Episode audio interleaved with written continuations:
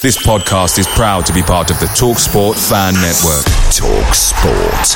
Powered by fans.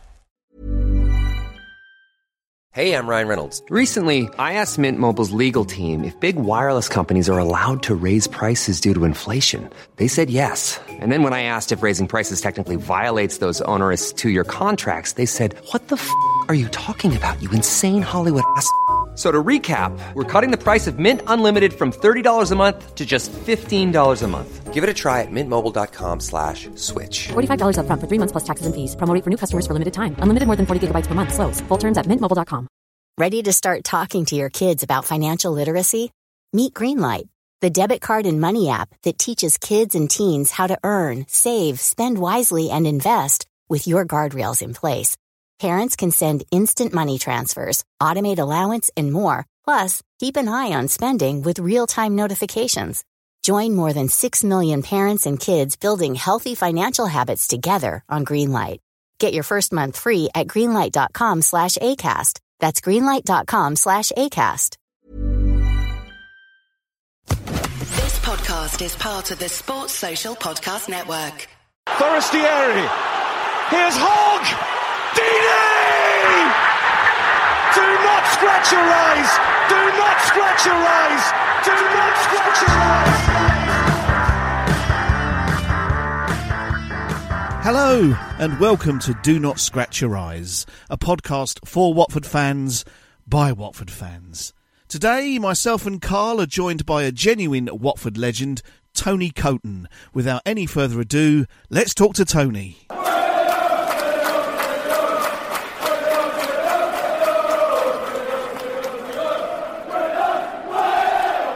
We, chaps? You okay? We're all very good. Very well, Tony. Very well. Honoured to uh, to have a legend uh, on the podcast. Are you comfortable with being called a legend, Tony? Yeah. Call me how many times. Call me how many times you want. If I read rightly, Carl, I think your first game was about uh, 89, wasn't it? it was you in Is that goal. right, Carl? Yeah, it is. Yeah, you're in goal. We we beat Bradford uh, seven one. Seven goals in Uh, one and- half, I think, as I remember. And I also noticed that you didn't go to watch us away from home for another four years. This is Is true. that right? This is true. Have you been stalking me? Yeah, I do. I do my homework, mate. I need to know who I'm talking to. Well, I'll tell you what, Tony. Uh, my first game for well, I ever went to in goal. It was 1985 against Coventry City at home. We won 3 0. And my brother asked me to. You won't remember this at all, but apparently there was a game where we beat. I think he said it was Darlington 8 0. Uh, my brother, yes. my brother at the time was a ball boy, stood behind you at the Vicarage Road end, and after goal six, apparently you went round and picked him up. He Yes, remembers it. Sat, yeah, at the Vicarage Road end. So to my left hand side, I went. I ran round and picked him up. Um, it was probably one of those nights where, if I look back, I was unprofessional and I shouldn't because um, it was just a matter of keeping warm. That night we were so dominant. Yeah. They were poor. They were poor, and as I say, the goals kept raining in. And then I think I did something really unprofessional, which I'm not proud of. Um, they took a shot that went, I don't know how far wide, ridiculously wide, and Did I you dive dive? for it. yeah, Who's going to say that? That's fantastic. I did, and, and I, you know, I, I regretted it. A couple of days after, I was thinking about it, and I thought, oh no, that was that was really bad. And then when I went to uh, Sunderland and where else, uh, I did a bit for Uwe Rosler at Wigan. But when I went to Sunderland, I brought in a guy to do the match reports on the opposition called Dean Crombie, and Dean was playing that night for them. Was he? Yeah, Does he remember it? Did he remember it? he mentions it every time I see him. So, uh, yeah, he said, "Oh, about that night at Burton." I said, oh. "I said I'm trying to forget it." You keep bringing it, you keep bringing it up, but um, yeah, and I do remember picking your brother up, Well, he will be so made Uh, up that you remember that. I tell you. Justin. Yeah, I do. I, I remember it as clear as anything. Because to be honest, there's only two things that I did that night. One was dive for a ball that was about 30 yards wide, and what the other was pick your brother up. He will be so pleased that you remember this. He will be tickled pink. Um, Yeah. So what I'm going to do, Tony, I'm going to have a quick look through your Wikipedia entry, and uh, we'll sift through the uh, the fact from the fiction. So it starts by saying you were born Anthony Philip Coton on 19th of May 1961. Does that sound right? That's it. Yeah, that's Good. what I've been using all these years. That's a good start. Uh, you made 500 appearances in the Football League and Premier League for Birmingham City, Watford, Manchester City, and Sunderland. And you came out of retirement briefly in 2004 for Hereford United following a goalkeeping crisis. Now that's the part that sounds true. Oh, Right. go on then. I didn't. I know nothing about that. Was, What you did? What you didn't go to Hereford? I went to Hereford as a kid when I was about, and I first started out at Birmingham. I went to Hereford at about, I think I was about 18. Um, and I was in and around the first team. At uh, They had a goalkeeping injury. Tommy Hughes was the Hereford goalie at the time, and he was injured. So I went on a on a month's loan to to Hereford. Um, but that would have been uh, 1980. So in Um, 2004, you didn't play for Hereford, aged 43. No, Wow. I couldn't do a lot in. Couldn't do a lot when I was 43. Trust me. Let alone put a pair of gloves on again. Well, we've cleared that up. So this is an exclusive on the Do Not Scratch I, I actually said to my mate, who's a journo, I said to him, "How do I how do I clear facts up on Wikipedia?" And and he said, oh, "I'll have a go for you," but he obviously hasn't had a He, go. he, he hasn't done it, That- mate. You know. No, that's on there, and it, and it's not true. Well, that's an exclusive then. I'm pleased with that. That's brilliant. From the horse's mouth. Okay. Yeah. It says uh, you made your Football League debut as a 19 year old on the 27th of December 1980 in the First Division match against Sunderland, and your first touch of the ball was to save a penalty awarded after 54 seconds. Correct. Do you is remember that? Do you remember that? Because that is a hell of an introduction. to- how, how can you not remember it? Went into the Guinness Book of Records. I remember it every time I look at my car because my girls bought me a number plate which says TC 54 pen. Brilliant. That is a, that's Love that. fantastic. Well, so I, I think I think it cost them about the to- pricey sum of about a hundred and something quid that they bought me one year for Christmas. That um, that sort of recognises what you know all those years ago. That's uh, uh, 54 seconds, first touch of the ball, uh, saved a pen, went into the Guinness Book of Records. I know for a fact there's been another, I can't remember who it is, but there was another goalkeeper, maybe in the fourth division or the third division now, and I can't remember his name, uh, saved one, but he came on in the second half as a sub. So what, Uh, what is Right. your, what is your actual record for then? The fastest penalty save in a game? Um, first touch uh, on their debut, Right. I think, and the quickest and the quickest. Wow. So Well, there you Yeah. go. That's there you fantastic. go. That is some Oh. introduction. Ross or Norris McWhirter weren't there to give me a, a, any. You oh, I've got to, I've got to remember your ages. You wouldn't remember them two. I remember you? record The breakers. I'm old enough to remember Norris McWhirter. Yeah, yeah. I don't. You, Carl, you look confused. Yeah. No, I'm confused. I ain't got a clue Carl, what you're talking Carly's. comp- What are they talking about? Yeah. Not a clue. yeah, yeah. So, so I, uh, I had that um, uh, honour, and I remember it as clear as anything because uh, I was in the squad. As, as you know, you just give the date out, Christmas, uh, day after Boxing Day, and uh, I was in the squad. Jeff Wealands was playing. Um, we played at Leeds the day we played back to back. We played Leeds the day before, uh, and Jeff had took a knock. Um, and then we played the next day at home to Sunderland. And Two- he, two he league- took a knock, but he passed a fitness test. Sorry, Tony. two Um, league games in two days. You yeah, saying? in 1980. Wow. Wow. Yeah, Okay. yeah. So, they, they, they struggle to play two league games in two weeks at the moment.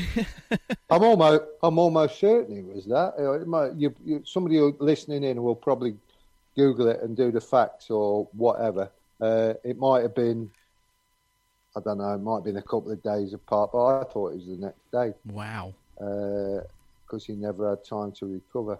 I don't know. Uh, Anyway, it was a short period. It was a short period of time. and um, and my dad and my, my dad and my brother-in-law had just gone to the game, and I normally meet them in the uh, what it was called then was called the D Club under the main stand, and uh, um, obviously he's not saw me in there. Uh, no mobile phones those those days, and um, next minute uh, I'm running out at uh, five to three. Amazing. Absolutely Amazing. amazing. So uh, yeah, and then it, they, he said he, he just got his seat, just got his seat, and because I wasn't told until just after half past two that I was playing, and he'd failed his fitness test. How many? So it was all How many it pints was had all you a had by whirlwind. no, no, I had none. Of. I had none of it. Um, and um, so it was, a, it, it was really a, a whirlwind. And before I knew it, it was kicking off. I just remember thinking, with a crowd in, I think it wasn't a massive crowd. I think twenty thousand. Um, how much the pitch looked smaller with people in because I'd only played in the reserves in the reserves when it's you know, of course. with, yeah, no, yeah. with with nobody in, and then with the crowd in, I thought, no, the pitch looks really tight. Um, and then next minute, kicked off, and then 54 Bang! There you are. uh, seconds, I'm I'm facing a penalty. Can you and my dad said, he just literally put his backside on the seat when I'd be facing a penalty. Can you remember if it was a foul in the box or a handball in the box? Do you remember thinking, oh, handball. It was a handball. Balls. It, the the the pitch was a little bit crisp because uh, of the the frost. The ball zipped up and hit the centre half. Joe Gallagher on the hand. And so you're thinking, ah, so now I've got a, a penalty to face Well, within a two, minute. two two things two things went through my mind. I thought to myself as I'm facing it, I thought, right, well, this is a great start. We're one 0 down before I've even touched the ball. You know what I mean? Yeah. When you get it, when you're getting it out of the back of the net, have a good feel of it. See, Get a good, get a good grasp of it. Yeah. yeah, have a uh, get a good feel of it, or you're going to be a hero here before you, you know, as you uh, before you've got started with your career. So, um, and lucky enough, it was the latter one. Fantastic. Superb. Superb. Absolutely fantastic. So uh, it then says uh, under Watford, it says you transferred to Watford for a sum of three hundred thousand pounds, um, replacing Steve Sherwood in goal. And at the end of your second full season at Vicarage Road, you won the Hornets Player of the Season and Displayer of the Season awards. The latter for a clean sheet against Liverpool. Yes. Yes. I remember reading somewhere that Graham Taylor wasn't very keen on having a goalkeeper winning Player of the Season because he meant there was too many shots at goal or something. Told me, he told me it himself. I remember that my first player, my first player of the year. Um, they used to. I don't know whether they still do it now, but I, I know they used to have a big do at Wembley and Shendish and Yeah, Shendish Manor and stuff. Yeah. stuff like that. Yeah. Um, well, when I was there, we didn't. Um, you got presented it on the pitch normally before the last home game. So you go out, do your warm up, come back in, get ready, do it, prepare, and then they'd say, you know, can we have Tony Coate and John McClelland, or whoever it was, in the tunnel ready to go out and receive the Player of the Year. Not sure if goal of the season was honoured that way or whether they just announced it. Uh, can't remember because I never won it. You weren't prolific. But- in, no, no. But um, I just remember um, the lads saying "well done," and I, I'd got myself ready, and I'd said to uh, uh, Roy Clare, the kit man, "Here's my gloves. Will you make sure you just stand in here, you know, after it, so I can go straight back out." Uh, they all wished me thing, and except for Graham, and I went. I just put my hand out to shake his hand, and he went, "I don't like my goalkeepers winning Player of the Year." That's a kick in the nuts. like that, like that. He said, "Well done." He said, "I'm pleased you've won it." He said, um, "Because you've got us, some, you know, you've won us a lot of points." He said, "But uh, it doesn't look right that my goalkeeper wins uh, uh, Player of the Year." And I went, I said, "Well, unless you get." Uh, some more defenders. I think I might be winning it. I'll be winning it next year. That's fantastic. That's absolutely fantastic. You must have some So, uh, good memories of playing under Graham. I think most players do. I, I think you've probably heard most of what he was about. You know, the legacy that he left. It was uh, everyone together. Um, obviously, team spirit on the park, team spirit off the park, but with the community uh, at the forefront of that off the park. So I remember my first contract. We had so many hours written into your contract that you had to give up for community um, Oh, to, to go out and do things in the, in the to go out and community. do- to go out and join in with the community. He was very big on that. I know Luther's keen to carry on that uh, philosophy, uh, that legacy of what Graham built and um, what needs to be carried on. Um, I do think at the moment, because I hear it from other clubs that I've been at, the gap's getting bigger from the playing side of it and the, the, the Mm. club side of it from, from the supporters. Yeah, definitely. because it's gone it's gone too big. I mean, there was nothing better really, whichever way you you look at it. I've been on both sides of the coin. Coin that when we uh, come to a home game at uh, at Vicarage Road, we used to have to park our cars in the car park at the bottom of the allotments, And walk up. walk up the hill. So you'd you'd pass supporters. Good luck Yeah. today, Tony. Blah blah blah. Did it? Uh, let's have a better result than last week, or whatever, you know. And you'd have a bit of banter, blah blah blah. We'll be there next week at Everton or wherever it was, and you have that banter. And then after the game, you've got to do. It's either I had the same at Man City. They had their car park right, right behind one goal as well, and you had to walk. So you you walk you walk through the um, what I would probably say the the the, the, the walk of adulation or the gauntlet of eight, Mm. however you'd played. Yeah. You know what yeah. I mean? It, it, it was that, but you still had that association with the with the fans and the supporters, and you've seen the same ones, you know that come what may, whatever the result, come what may, how how you played, would still pat you on the back and still wish you wish you all the best because they were proper true supporters. Yeah. Um, Yeah. And I think football's lost that. It's lost that community feel. Players are busting now on a bus. You don't get near them. You see them out on the park, but you'll never you'll never see. I know I know because of the way it, it's gone, but you'll never see.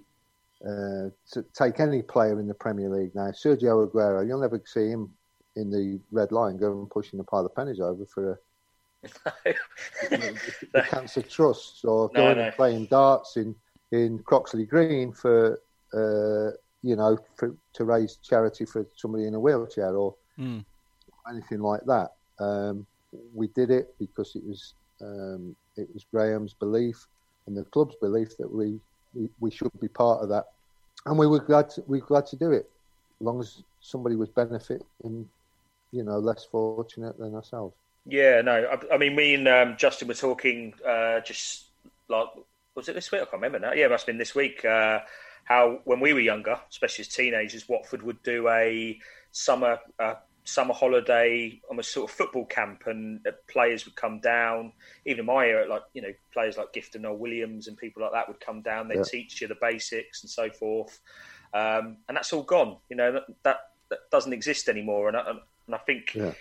it, it is a shame, but I don't necessarily think it's just a Watford thing. I think it's, as you, you touched No, on there, it's, it's, yeah. it's very much a, a, a footballing thing at the moment for stuff. And it is a, it is a, it is a, a shame that the fans don't get the same access to the to the players that we used to. It's the same thing with the open day as well. The open day, as we touched on before we Yeah. started, where you were able to go and meet your players and get an autograph and have a photo. Now it's you have to line up and choose a line to stand in. You get minimal time with players. You don't get to actually sort of talk to them as you used to. You sort of hurried in and moved along. I think a lot of that has evaporated now. It's not. It, doesn't seem as accessible as it used to, and that's probably within the last maybe ten years. Maybe it started to get Definitely. I think it's got worse. Um, so moving on Yeah. to uh, just finishing off your Watford entry, it says uh, you later became the second player to be inducted into Watford's Hall of Fame behind club legend Luther Blissett. Uh, I was, yes. Ah. Uh, very, very honoured to uh, uh, to get that. You know, I feel that there's probably better players warranted it, but um, anyway, I was chosen, and um, as I say, it was an honour. You know that I was um, inducted. What year was? it? Did you say it was? Um, it just says here Coton later became the second player to be inducted. Oh, right, so okay. say, yeah. Um, yeah, you always knew whoever it was going to be. You always knew they were going to be second to Luther. You knew you, you knew that. Yeah. You know, the fact that I got in before John Barnes it, was a, was a big shock to me. It was a, it was a big shock to me. Um, the, the, listen, in, in in my eyes, what do you you know, an Hall of Fame, what do you need to do to deserve going into the Hall of Fame? Is it about appearances? Is it about what you brought to the club at that time? Your your your performances? What warrants you going in there? What warrants somebody being called a legend? You know that term can be used quite loosely, I think, at, at mm. times. But you know, from the feedback that I've had over many many years for those supporters, and, as, and I, I, don't mean to be, uh, you know, you only probably got to see me for well, Carl got a year, I think. I got last, I got a year of you. Yeah, that was my, it. My, my, my, last year, just in. Uh, I got about five years. Far, was far more lucky than you, Carl. I'll tell you. I'll tell you when I wasn't lucky, Tony, which was in 1987 when uh, you managed to get injured. Steve Sherwood managed to get injured, and we ended up having some unknown goalkeeper in the semi-finals of the FA yeah, Cup. When I broke that, yeah, broke that, yeah, yeah, yeah. It was fortunate. I can remember it as clear as clear as anything. I can remember the goal that we were doing it. We'd been doing some finishing, and uh, number one Hall of Famer. It, it, the last shot of the day, it was nothing. It was straight at me like that, and it just moved at the thing, and it hit me right on the thumb, and I knew straight away. I just knew straight away I was in trouble. In trouble. But that, listen, you don't play a career whatever without dislocating your fingers, breaking breaking them, and having operations on them. I just knew straight away. I just knew the timing couldn't have been any worse prior to the semi final. There was no displacement, but I just knew there's something was seriously wrong. Mm. they raced me to, raced me up to to uh, Shrodells. I would probably say it was probably it was the second time ever that I'd cried in mm, public. Really? Yeah. For the pain or the disappointment or both? Because you, no, because the pain, you knew. the pain, the pain weren't nothing. The, the but pain, that, I know, and they told me that I'd got two fractures in me in my thumb, and I got to go in plaster straight away. Yeah, it must uh, be heartbreaking for a player, isn't it? Especially at that. You I, know. Come, I remember coming back to Vicarage Road with Billy Hails and physio, and all the, the coaching staff were in the in the staff room, and Billy walked in, and it was just silent, and they knew on Billy the look on Billy's face, you know, and uh, I just filled up, you know, and uh, Graham just said, look, plenty more opportunities. This, uh, you know, go home, blah blah blah. What's the next step, Billy? Well, he's got he's got to go and he's got to have his um, thumb put in plaster, this, that, and the other. Uh, and then that was it, really. And then the build up came, and then Steve Sherwood dislocated his on the Friday It was just such bad luck. I remember it. And I, I, I remember saying to Steve Harrison, you'll have to play David James.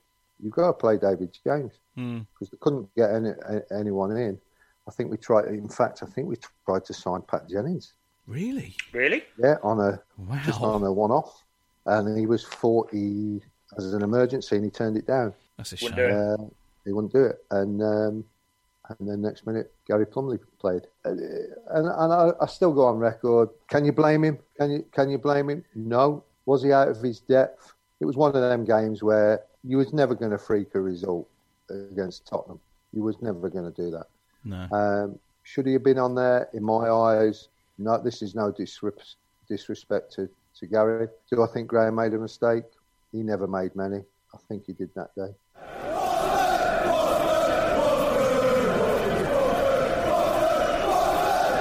Next entry then is Manchester City.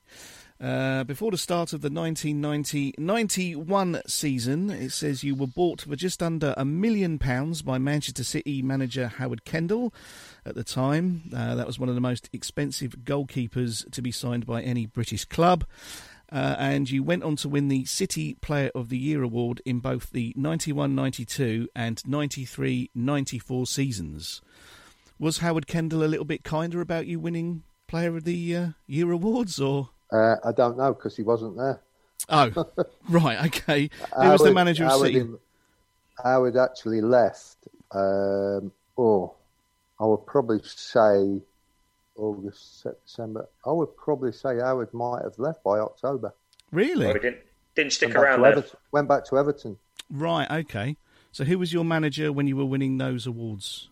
Peter Reid. Ah, Peter Reid. Oh, okay. Reedy. Quality.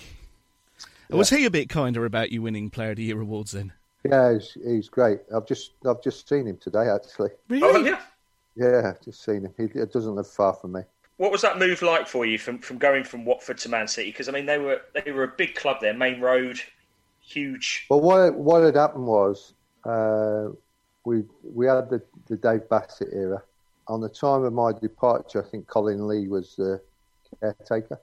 Uh, although I'd got it in my contract that if with, there'd have been quite a few inquiries for me, the club had turned down, and um, they got me to sign a new contract. And the guy who who did my contract at the time said, "Look, if you get a million pound, uh, will you will you you know get, make it known to us that there's an inquiry and it's Tony's choice whether he goes." So two years. So after the relegation, I said, "No, I can't go now. No matter who comes in, I need to be here to help fight for to get back. promotion." Um, so yeah, to get back. So I stayed, you know, because I was enjoying it at Watford, this, that, and the other. The Dave Bassett period wasn't great. Uh, I have to be honest. You know, whoever was following Graham, we'd been, you know, he was disciplined. He was, uh, he was good fun. Training was good. Uh, he'd surprise you, Graham, with different things. Um, and it just seemed that discipline of no jeans for training, clean shaven, uh, all that just went out the window. And it was just like we'd gone from uh, a very professional club to a Sunday League club in, in Yeah, overnight. the, the really. standards had It slipped. didn't bother. You could wear what you wanted. You could come in unshaven. You could come, you know, this, that, and the other. Uh, but I was one of them that didn't like it. I didn't like that that Mm. change. I like what Graham represented Yeah, yeah. and what he'd instilled in us, you know. Then Colin Lee come in, and we, I turned down Tottenham at the time, and just as they they went and signed Erik Thorstvedt after me, after I turned them down, and you, you know I thought, well, you know things are changing here now. Things are not how it was. Uh, it may be I need to I need to move on. So when that clause was reached, ignited, whatever you want to what, whatever way you want to call it, I said, right, I think it's time. It's time to go. I, had I regretted not going to Tottenham, um, I might have been a bit too hasty in turning it down. Mm. But there was another big club, and I thought, you know, Birmingham, Watford. Am I going to finish just at, at those two clubs? Let's go and see what, you know, what so-called bigger club was about. Yeah. Um, so I went up to Manchester, and I was amazed at the the ground, the following. It was just, it Yeah, I- was just. Um, I was fortunate amazing. enough as a fan, as an away fan, to go to Maine Road.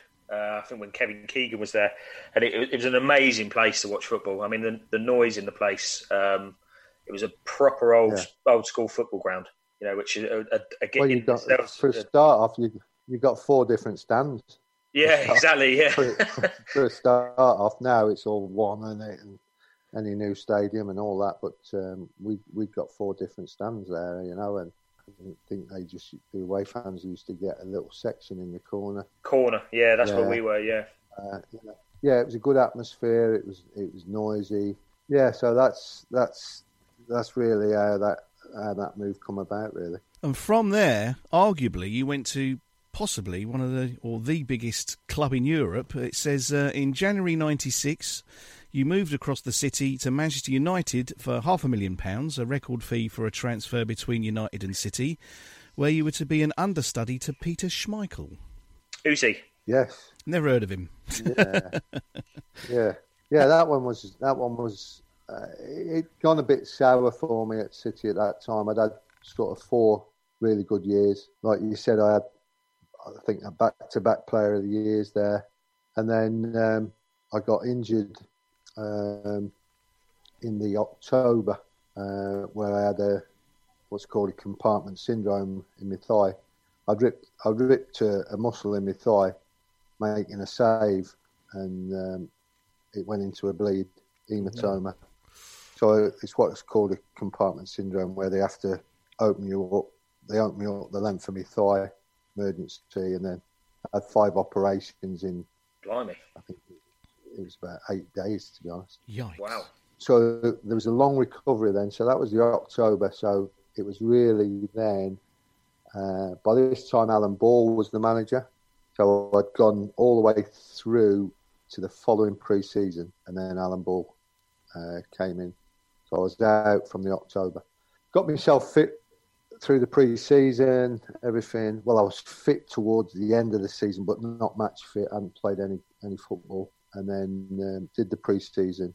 After all the pre-season, came back to Manchester, and I was told I was with the reserves. So I didn't even train with the first team. I was with the reserves. I then asked the reserve coach, "I need some games. Can I play in the reserves? I need to." And I remember going up to Hartlepool, and I remember going, and you know, then I'm uh, what would I be, thirty-five? Yeah, that sounds right. Yeah, you're not. You're not. Yeah, And- exactly.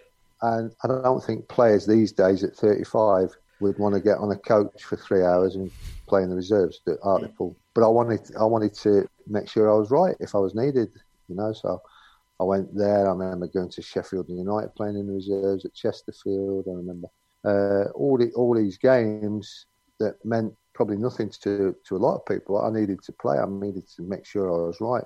And then um, I just went into Alan Ball one day and I said, "Look, I've played eight, nine, 10, 11 reserve team games now. I said, I've been all over the country. I've proved my fitness. I said, um, am I anywhere near your team? He said, oh, he said, I meant to call you in. He said, uh, he said, I like the left back at Sunderland. We're going to try and do a swap deal. And that was his first words to me. Really? I said, I don't want to go to Sunderland. That was, that was my answer to him. Um, I said, but I said, forget that. I said, why am I not? Look at the age of me. I went, what I've done here, but I'm not even training with you. Yeah. Yeah. What have I He done? said, oh, you, Yeah. he said, you, you can come and train with us today, like that. So I remember walking over to the pitches and all the lads, because I still got in, I was still in the same changing room, Yeah. training and that. And as I walked over towards the, uh, uh, an Eike Immel, they'd bought Eike Immel then now, a German international goalie, they bought him in, uh, who wasn't, who hadn't gone down well with the fans, this, that, and the other. And um, I ran over to the pitches, and all the lads saw me and started cheering because they knew I was coming to train uh, with them. I don't know what made me do it. I went, Eike, I went, the manager wants you. He said, Bayern Munich, Bayern Munich have just come in for you. like that. And he went, what? I said, Bayern Munich have just come in for you, and the manager wants you. And he went running off. he went steam, he went steaming off into the gaffer's office like, that. and the lads was going, Bayern Munich. I said, "No, I don't know, I've they bollocks? I said, "They're just thinking, winding them up." Quality. He's So- got in there and so- gone. "Wh- Where's the deal? Yeah, it, boss, Bayern Munich, Bayern Munich. yeah, so that was it. And then um, next minute, uh, I just get a phone call from the manager's secretary saying Man United have come in and the club have accepted the uh, the offer. Wow. I what? He said, Man United. He said, you, you're free to go and um, speak to Sir Alex Ferguson. Wow. Just out of the blue. So Do you- that, that, that wasn't Yeah. on the, that wasn't on the horizon. No, just out, just no, just out of the blue. I went and met him, and he, he just said, "Look, um, what was the year? Twelve points behind uh, Newcastle. I'd love it. Uh, I'd love it if I'd- we beat them. Yeah, yeah, yeah, yeah. Yeah. Remember it well. Yeah, it says January '96 is when you 96, 96, 96, yeah. 96, yeah. So um, he said we're we're so many points behind uh, Newcastle. He said, but my only position that I worry about is if anything happens to Peter, I've got nobody that can go in. He says, and I believe you could do it the same as what Les Sealey did. Wow. Come in, you could end up in cup finals, you could do this, do that. He said, but I just need that security that I know I've got somebody that can come into the team. He said, plus I just want to keep him on his on his toes because he, he gets a bit lax in tr- training. He'll have a day off here. You you know, oh, I'm not feeling great. He said, we can't do anything about it because he's the only one we've really got. Yeah. What was what was he like? What was he like as a goalkeeper and a, and a, and a person? Because he, Peter, yeah, Ah, he, was a, he had a great presence. I mean, a real, real presence. Um, you know, just around the place. But when you were on the pitch and and uh, even in training, he was just a massive presence, this big booming voice. Um, and for somebody so big, he was very agile, very quick. Um, He used to do those know, sort of like- star like- jump saves, didn't he? He used to just Yeah, yeah, yeah. Well, he he, he invented them, really, didn't yeah, he? Yeah. um, because of his handball days playing in Denmark when they In played Denmark, handball. yeah. That's all the goal the goalies do that, um, and he did it really well. So he's, um, you know, it, it was one of them, and I, I come back and I said to my wife, I said, "Man United." I said, "We won't have to move house, this, that, and the other, blah blah blah." We added it all up. So I said, "She said, what do you think?" I said, "Well, I've got something that I want to ask him first. So the next day, I went to meet Sir Alex again, and I said, "Look, I said, if you promise me with a handshake now that it's January now, hopefully you'll be successful. But if I want to finish my career by playing and I want to move on, you'll you'll let me go at the end of the season." I said, "But I'll come and cover now, and I'll give you all I've got till Yeah. um, come the end of the season, did we won the double, um, and then um, we, it was at the, at the doing the Lancaster Gate Hotel after the cup final. Manager did what he did. He was he went round all the all the players, the wives, girlfriends, families. When he come to me, thank you for your contribution. You don't know what you've done. You don't know what edge to his game you did just having you in training every day, this, that, and the other, having you around the place. He said, um, I said, I know, but can we have a chat on Monday? And he went, Really? I went, Yeah. He went, Okay. So on the Monday, I just said, Look, all these foreign players are coming in. Uh, Gullit's playing here, um, Zola's playing here. All these foreign, big foreign players are coming. I said, I just want to have the chance to get out on the pitch. I said, and I don't think he's going to come here. I said, I just, and he went, right. He said, go away, enjoy your holiday. He said, uh, I'll be in touch. Come back, and it was the answering machine. And, it, and the first message was, Tony, it's Alex. I've got three or four clubs interested in you. I gave you my word. Uh, give me a call. Wow. Brilliant. And I spoke to Stoke, I spoke to Wolves. It was Peter Reid, manager at Sunderland, and I'd had him at Man City, and I thought, better the devil you know. Yeah, of course, of course. Um, so I went up to Sunderland, and then and then I went as player coach, and then unfortunately, 10, 11 games in, um, I've, I have fractured my leg, five fractures, and at 36 years of age, I was never going to get back from that. And the surgeon said it would be very unlikely you get back. Yeah. Um, so once I was off the crutches, I went into the coaching side of it. Yeah, which is pretty much brought us up to date on the on the Wikipedia fact or fiction. Do not scratch your eyes. Carla's got some questions from uh, listeners to the podcast. They've been sending in questions via Twitter and via Facebook. Um, right. Well, one of the questions, uh, which comes from a guy called Hemel, um, which is not Hemel Hempstead, Hemel Patel, is asking you coached a lot of goalkeepers in your time. Ben Foster, he believes you coached as well, which I'm pretty sure you would have had at Ben at Man United, if I'm right. I was one that found Ben from uh, the depths of Wrexham. No. Yeah. Um, Wow. So Ben, I know about Ben. being from being from the Midlands. Ben had been playing at Racing Club Warwick, um, so I, you you build up your contacts and people that you played with um, in your earlier career. They go off and they're not as fortunate to make it as coaches higher up, but they're doing the non-league scenes and and maybe that's all they want to do. And I'd I'd known about Ben. Then, so Ben was like, there was a little bit of a, a Stoke, Racing Club Warwick, and then he's ended up at Wrexham. So I go to Wrexham. My mate lives in a place called Mold. He watches Wrexham. He tells me about Ben Foster. I go down on a Tuesday night, watch Ben. Think first thing I saw was a big booming left foot, which he's got. I don't know whether he's losing any power out of it. It don't No. look like it. No, He's the still moment. he's still very much got that Uh, powerful left foot. yeah. Yeah. but he just needed to change his type of delivery and his his his type of instead of just smashing it to show everybody how far he could kick it, he needed to deliver it in a different way. I looked at him, um, and uh, I thought, oh, there's a keeper in in him here. Uh, went and watched him again. I then said to the come back to Sir Alex and I said, look, ask Darren what he thinks of Ben Foster because Darren Ferguson was playing at Wrexham at the same time. Um, and he come back in a couple of days and he said, Darren, Darren really likes him. He said he's a nice lad off the pitch, this, that, and the other.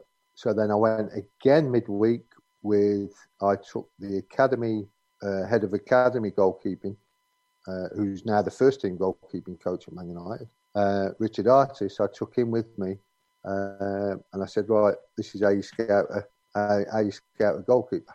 So we went through the different formula for how, how you how what you look for, what you see, um, and really explain that if there's any major deficiencies in somebody's game, are they coachable? Can you get them out of those certain habits? Yeah. What are the strengths? What are the major weaknesses? Various various things. So, I mean, it's a bit different to, to nowadays. The first criteria is can he play out with his feet? So there was none. Of, there, so there was none of that. It, obviously, it stood out his delivery off his left foot. So I come back to the manager and I said to him, I said, "There's a goalie there," and uh, he said, "Really?" I said, "Yeah." Well, I'm telling you now, he can't come in here and train and stand still. We have to get him straight out on loan. I says, and we have to monitor him. I said, we have to get him in periodically training with me, blah, blah, blah, blah, blah. Aidy Boothroyd was the manager at, at Watford at the time. Yeah. And um, I rang Aidy Boothroyd. I said, "You're looking for a goalie? He went, yeah. I said, I've got one for you. We're going to sign Ben Foster from Wrexham. Well, I want reports. I want this, and I'll come and watch him as much as I can. And that's really how uh, Ben got started. We signed him, and we um, we parked him up at Watford first time around. He was that season, um, which eventually led to us being promoted, and the season after in the Premier League, I thought Ben Foster was absolutely fantastic for Watford. I thought he was brilliant. I've still, I've still not received my royalties. Have you not? Well, we'll, we'll, uh, I'll, send, I'll send him a tweet after this. Yeah. and to be fair, I still think he's a great Uh, goalkeeper now. I think he's exciting to watch. Um, I can only really think of in my time of watching Watford, there's sort of three goalkeepers that really stick out in my mind. There's yourself, there's Alec Chamberlain, and there's Ben Foster. I mean, there have been others, but those those three names for me are the goalkeepers. Well, you, to be to be fair, you surprised me there that you haven't mentioned Gomes. Gomes as well. Actually, I did say to you, didn't I, Carl? Gomes as well. Um, but apart from that, I think we've not really had any goalkeepers that you think, oh, right, so they're they're the number one. They're in goal. We're going to be we're all right today. There's a safe pair of hands. Gomes, I agree as well, um, as, well. But um, Foster, I was so glad when he came back, and I, I still think he's great. I still think he's a really good goalkeeper. I think what Tony you just said there, which is quite interesting. Um, you know about the coaching side, of it, and especially when you were playing um, and, and being coached. And, and you said for yourself, the, the first criteria now is is to see if they can play with their feet. That, that was never really the case in your, your time, was it? It was always you had to be a certain size. Okay, you had to. No, no, that that that, that was the. To be fair, it, the the criteria was your size was a, was a big criteria, and really, how far can he kick it? Yeah. The opposite. It's gone the Yeah. opposite. You know, um, because a lot. Uh, he, he can't kick it far enough. He can't. You know, blah blah blah. Because it was it was. You know, the further away from your goal, the better it was. Was was the was the philosophy. Mm. You know what I mean? Mm. Uh, yeah, of course. if in doubt, you Kick it know, out. stick it out, this, that, and the other. I think now goal. Yeah, I think I think goalkeepers now. Um, you know, there's going to be a lot more risk takers by keeping possession and goals conceded. I don't buy into the fact that everybody seems to want to play this way now. I don't buy into it because lower down you'll get it, this, that, and the other. I mean, you know, because you can't get out to games, and um, I went to a, a non-league game a few weeks ago, Saturday afternoon. So you're, you're talking probably two leagues below the conference because crowds were allowed in. Yeah, allowed back in. Yeah. Um, they're playing on a, not a great pitch, and they're trying to play like Man City and Liverpool and Doesn't playing out from the back. One, the players were not capable of do, doing it. Two, the pitch was awful, and I felt sorry for the goalie because you know the coach is saying play out, play out, and I'm thinking to myself, well, that wouldn't be me if I was in there. And if I was his, even at this level, if I was his goalkeeping coach, I'd be just telling him to just clear his lines. Yeah, get it going. It's just the conditions. But everybody just seems to get, yeah, everybody just seems to want to play this way. Um, you know, and I've got to be honest, it, it can get quite boring. Mm. Yeah, no, I agree. I it agree. gets quite boring watching everybody play the same way. Do you not think so? Definitely. Absolutely. Yeah, definitely. I, I do. I, you know, it's uh, all the, especially in the Premier League at the moment, they're all they're all at it, and the amount of goals that teams are conceded by, I mean, even Liverpool prattling around at the back, putting unnecessary pressure. I think um, I do recall though, uh, Justin, you'll correct on this. Was it Ben Foster did a similar thing against Arsenal, and uh, Aubameyang ran in and scored one, didn't yes, it? that's true. That is true, but that also worked against them. It did. We it did they, they, they were messing about with it, and then we nicked one as well. So that that does. It's a silly thing, really. I like I to see the ball cleared when the goalkeeper's got it. Really. Right. Next question. This comes from Jason Grace. I think I know the answer to this one. Did Watford beating him, that's you, Mr. Coton, in the quarter final of the FA Cup at St Andrews with a John Barnes wonder strike, which is debatable. I'm sure you'll bring that up. Make his move to Watford a no brainer. Okay, it just broke up a little bit halfway through the question. That was that was all.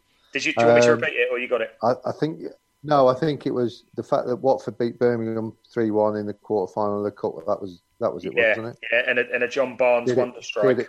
Uh, a John Barnes bobble. That yeah. There we are. Do I, okay. Do I do I remember it? I'm still having counselling for it. Was, yeah. um, no, it was. Um, it didn't make my mind up. No, because they they, they beat us. Um, I'll tell you what. What probably made my mind up was um, sitting in front of Graham Taylor. As soon as you got in front of him, that was it. It was it was all over, you know. Because the first thing Graham did was talk about talk about his personal life. Yeah. So he'd gone to he'd gone to great lengths to know everything about my family, the fact that my mum had passed away, my brother-in-law had passed away with cancer, uh, this, that, and the other. You know, my sister's name, what my dad had done for a living, blah blah blah blah blah blah blah blah. He knew everything, and after a good hour of that, he'd already won me over with that before he got onto the football side onto of the it. football side of it, wow. yeah. But then when he gets onto the football side of it, he tells you how great you are now, what a difference you're going to make to the, to the team. Um, we'll always score goals, but at the moment we're letting too many in. You're coming in to stop that. So what did I do? Let five in on my debut. uh, yeah, Good start. Great start. Thinking, oh, I don't know what he's told everybody, but uh, um, hopefully over the years I put that right. But it was, um, you know, so so once you got in front of Graham, it was job done. Yeah. You know, and I, and I, I probably I'd be very. I don't know whether there's many turned him down once he got in front of them. Yeah. There's there probably there are cases probably, but um, money wasn't a, a, factor for me. I'd had a couple of off the field problems uh, it, you know, in Tamworth. Yeah, because you came down with a bit I, of a reputation, didn't you, when you when you signed for Watford? Yeah, yeah, and and it, it was just a, a, matter of everything. And I remember stopping at, at, at Toddington Services. The chief scout of Birmingham was bringing me down, and um, stopped it. I said, "Look, I need to speak to my dad." So we stopped at Toddington Services. I went on the payphone in the in the services, and I said to my dad, "I said I'm on my way to to Watford." Said I'm at Toddington services, as Graham Taylor's on, Birmingham have accepted the uh, the offer.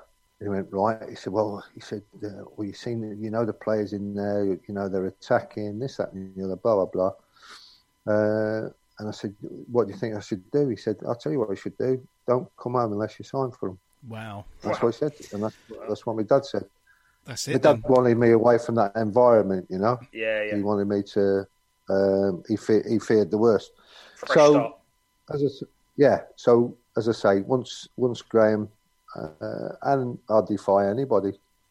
I think in the six years I was there, there was only one uh, misdemeanor, which was a um, a fight in the White Horse at Hemel Hempstead. um, when when somebody tried to, well, I won't go into it. Anyway, um, so you know, so that was. So other than that, I'd lived. I'd, uh, uh, my time at Watford, I was a choir boy. Good. Well, you know, I'd lived. It, I'd, I'd done it all right and done everything. Um, was was Graham so, very similar uh, to? Was sorry to interrupt. Was Graham very similar to Alex Ferguson in, in that sort of way? Would get to know you and you know get yeah, background on very you. Very much so.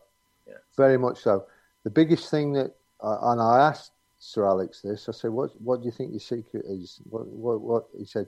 He said, "I learnt from Jock Stein," and Jock Stein said, "Get to know everybody at the club." And who they are, who they're married to, who the partners are, what the children's name, Yeah. and he was phenomenal, uh, Sir Alex. He could see the lady in the laundry once in whatever, and he'd go, uh, "Hello, Linda. How, are- how's your Stephen? Yeah, how's he getting on at school? Blah blah blah." And you know, and it, it made the people in the laundry just feel ten feet tall. You know, Yeah. and everybody was pulling together.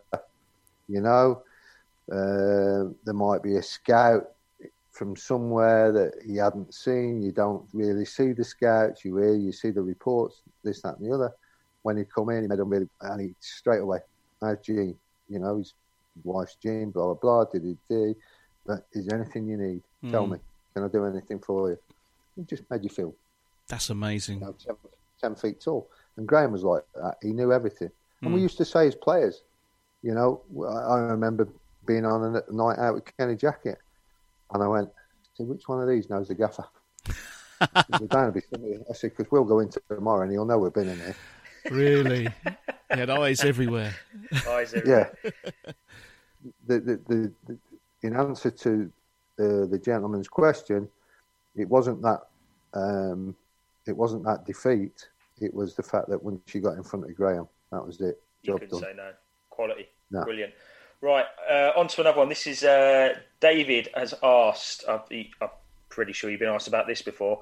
That Ian Rush dive that won Liverpool a penalty in injury time in the FA Cup f- quarter final replay, it still sticks in his throat. I'm pretty sure it sticks in yours too. I think what he's asking is, was it a penalty? Now, I know the answer to this. Do you? Yeah, Uh, come. Was Well- you linesman that day? I was linesman, yeah. I, you didn't touch him, Uh, or how did do you you? know the answer? How do you know the answer? I'm just, I, I, it's my opinion. That's what football's about. It's about opinions. I Can don't you remember it? Or can you No, remember I- it? No, you've no, I- it. I, have had to, I've had to watch it. I don't remember. Yeah. I wasn't there. So, so first and foremost, uh, in in answer to the question is, do I think he cheated? Uh, I don't think Rushy was that type. Did, did I make a mistake? The mistake was coming out in the first place. There's four Yeah. minutes to go. We're one 0 up, and the ball goes. It's going away. But once you'd set off, I couldn't be stuck in No In man's between. land. Yeah, So I'd either got to commit to it, you know, or be in no man's land. So Rushy was, believe me, Rushy was quick. He, he was very sharp. Um, as I got there, he's towed it, but I know he he towed it too far. Um, so I just made me mouth, like, you know, I didn't arm up or or anything, and he just he bought it, and the ref bought it. You know, Roger Milford. Um, you know, so um, did I touch him? No. Was I to blame? I blame Maybe. myself for coming for the, for the first ball, yeah, but not on any no contact. Yeah, yeah. Definitely no contact. Definitely. Were there, which um, strikers really did you not like playing against, Tony? Were there any that you thought, oh no? Him, I'll, I'll give you a funny one in a minute, but um, R- Rushy was was the main one because he was just a predator. He was a predator. Lineker was the same. You know, Lineker's hold up play, build up play weren't great, but he was just there at the At the right wrong time. yeah. time for a Yeah. yeah, right time for him, wrong time for me, Mm. or any other goalkeepers. And Rushy was the same, you know. Both of them very, very quick, very quick. And Rushy very, very rarely missed the target when Mm. presented with an opportunity. Um, so he was one. You, you, you sort of go back and think, who did I have the worst record against. You know what I mean? Hmm. Um, and then for pure physical presence, and now he was an, an ex teammate of mine, and he's my best mate, uh, Mick Harford. Right. Right. And Mick Harford rang me up. We're playing Luton at, at Luton on the plastic, Oh yes. and he rang me up, and he rang me up, and he said, uh, he said, right, he said, uh, have you got a good plastic surgeon? And I said, why? He said, because you're going to get some stitches on on uh, on Saturday. I said, Mick, I wouldn't expect anything else. Um, and sure enough, uh, unfortunately for me, uh, we went for a ball. I've ended up with four stitches in the lip. Wow. Um, I knew it. I knew it was coming. But the worst part was he scored a trick that day. Oh no. and I always blame. I always blame the pitch. Yeah, I Um, forgot they had a plastic pitch. Yeah, it was awful. QPR um, had one as well, didn't they? Around the same time. Yeah, yeah. Yeah, I suppose the bounce of the ball, Preston, every, everything's Preston. off, isn't it? You can't judge it. Well, they they were they were used to it. Mm. They were used to it. The fact is now, I think Mick was telling me now, there's so many of that team, that good team on that pitch, have had to have knee replacements, hip replacements, Really? because it was so hard on there. Wow. yeah, on their joint, on their joints. Wow. you know, Wow, wow, wow. Stru- struggling with it. Um, so from that point of view, he absolutely delivered what he said he was going to deliver. A couple of stitches. Yeah. Right, I've only got a couple more. Um, so this one actually comes from uh, my son, who wanted me to ask you this. Who would you say is the best goalkeeper you've either coached or played Right. with? right. Played with. Well, you'd be no, you'd be number two, or maybe against. Yeah, let's let's go with that. Let's go against. Um, right, so starting off, and my probably my desire to be a goalie was uh, my goalkeeping hero was Pat Jennings, a former Watford goalkeeper. Yeah, Um, so Pat Jennings was uh, and still is uh, my hero um, growing up uh, as a kid, and that's probably why I put the gloves on in the first place. Playing against, I, I was fortunate enough to play against um, Pat as well. Um, played against Shilton, played against Ray Clemence. You know, God rest his soul. Um, yeah. That's uh, we'll, we'll we'll come on to that because uh, Yeah. we, we definitely need to mention. Uh, Yeah. Right. Um, so uh, Grobbelaar was eccentric. Obviously, Peter Smart was fantastic. Um, so from who who would I have? It's a bit different to today's era, really. Um, there's so many to choose from. You know, Nigel Martyn, Chris Woods, myself, Dave Seaman, Tim Flowers. yeah, Um, some names in know, there, isn't it? yeah, Shilton's coming to his e- to an end. Clem was still playing. Uh, then you you know you got Schmeichel. Um, who else have we got? Uh, John Lukic, Lukic. is- yeah. John Lukic. Um, you know, uh, even big Steve Ogrizovic at Coventry was Yeah, a Coventry. consistent Yeah, yeah. was a consistent keeper at, at that time. You know, um, Nigel Spink, Aston Villa. You know, it was hard to see a club with a weak goalkeeper, really, Mm, Yeah. in, in all in all those years. Does that, Um, does that sort of explain, uh, sort of moving away from it slightly, does, it, does that sort of explain your, your England um, career or lack of England career? Because you were, you were kind of, you were a, a, top goalkeeper, let's, let's not deny that. You were a fantastic goalkeeper, but were you around at the sort of the wrong time because of the amount of other quality Um, around? Well, I missed the World Cup Italia 90 um, and Bobby Robson's diaries. Bobby Robson did a diary, I've got it somewhere in the house, and in it is a page on um, players that didn't go, Mm. that he felt he made a mistake and they should have gone. Yeah. And um, he says in the diary, the informed goalkeeper at the time was um, Watford's Tony Coton. Wow. His performances were better and more consistent than everyone at the time, but I was told I couldn't include him because of his off. We couldn't trust him off his, with his off the field. Wow. Um, I never got the chance to ask Bobby Robson that in in person, Mm. you know. Um, so that that that was it. That would have been Italia '90. Uh, by that time, I was winning uh, the PFA goalkeepers of the year, and players of the years, and, and all that. Um, so I knew I was in good form. You know, um, we go into the nineties. I've, I've, I've moved to Man City, and um, I get called into the squads with Graham, this that and the other. Um, you know, I'm in the squad for the, the famous San Marino goal. Uh, yeah, God, I remember that as a kid. I do remember that. This, this, this that, and the other. So, um, all this, and then I'm told later by Steve Harrison that Graham was told not to play you by Peter Swales at the at the EFA at the time because um, if I made one one game for England full full cap, um, Man City owed Watford some more money, which I never asked Graham, which Steve Harrison tells me this. So I, I, I look at it both ways. I look at it and think, well, Graham should have been big enough to do that. Plus the fact he's giving his old club some more money. Yeah, mm. yeah, yeah. Wow. Do you know what I mean? So, mm. so part of me, part of me really thinks, it was that really true? But listen, it wasn't to be. It's unfortunate, but uh, I don't lose any sleep over it. No, good. I'm, well, I'm, I'm, pleased to hear that. I mean, that's a massive insight there, isn't it? To, to what Huge. goes on in, in, in football and, and how these decisions are made. So now we're, we're hit with the news. Obviously, uh, Ray Clemence um, has, has passed away. Um, your your your kind of memories of, of Ray Tony and uh, experiences, or any any sort of stories that you have about Ray? Just, um, yeah, I mean, first and foremost, um, you know, remember watching him as a kid growing up playing for Liverpool.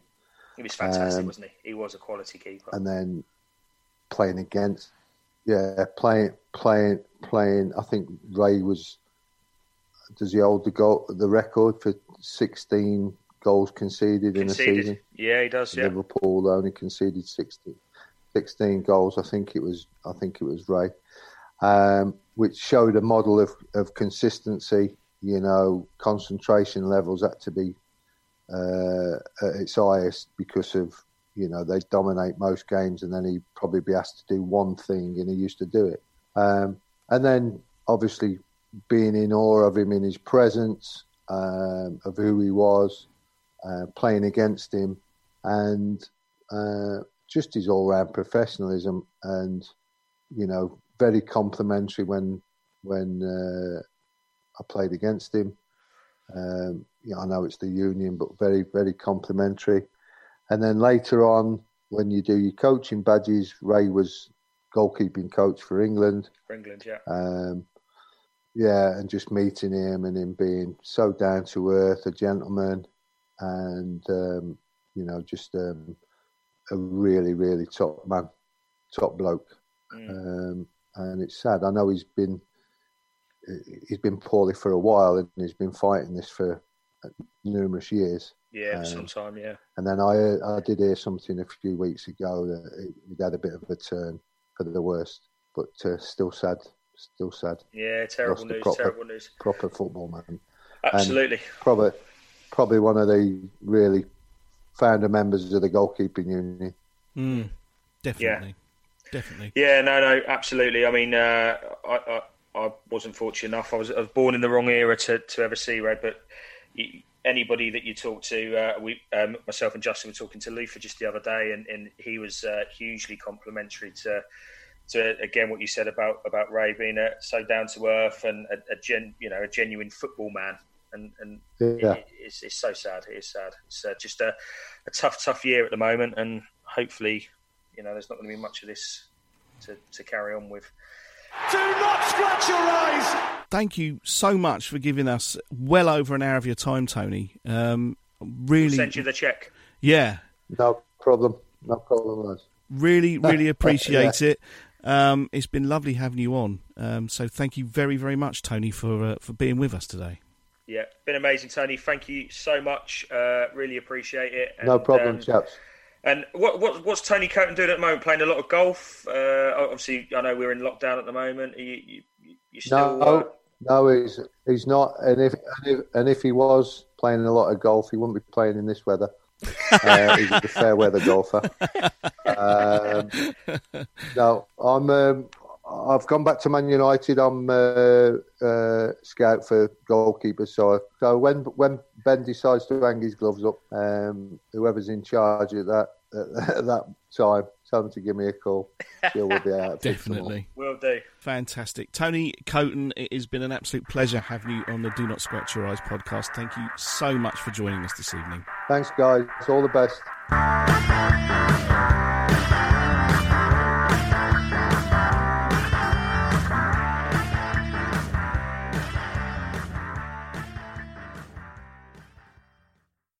Sports Social Podcast Network. Imagine the softest sheets you've ever felt. Now imagine them getting even softer over time. That's what you'll feel with Boll and Branch's organic cotton sheets. In a recent customer survey, 96% replied that Boll and Branch sheets get softer with every wash. Start getting your best night's sleep in these sheets that get softer and softer for years to come. Try their sheets with a 30-night guarantee. Plus, get 15% off your first order at bollandbranch.com. Code BUTTERY. Exclusions apply. See site for details. This podcast is proud to be part of the TalkSport Fan Network. Talk Sport. Powered by fans.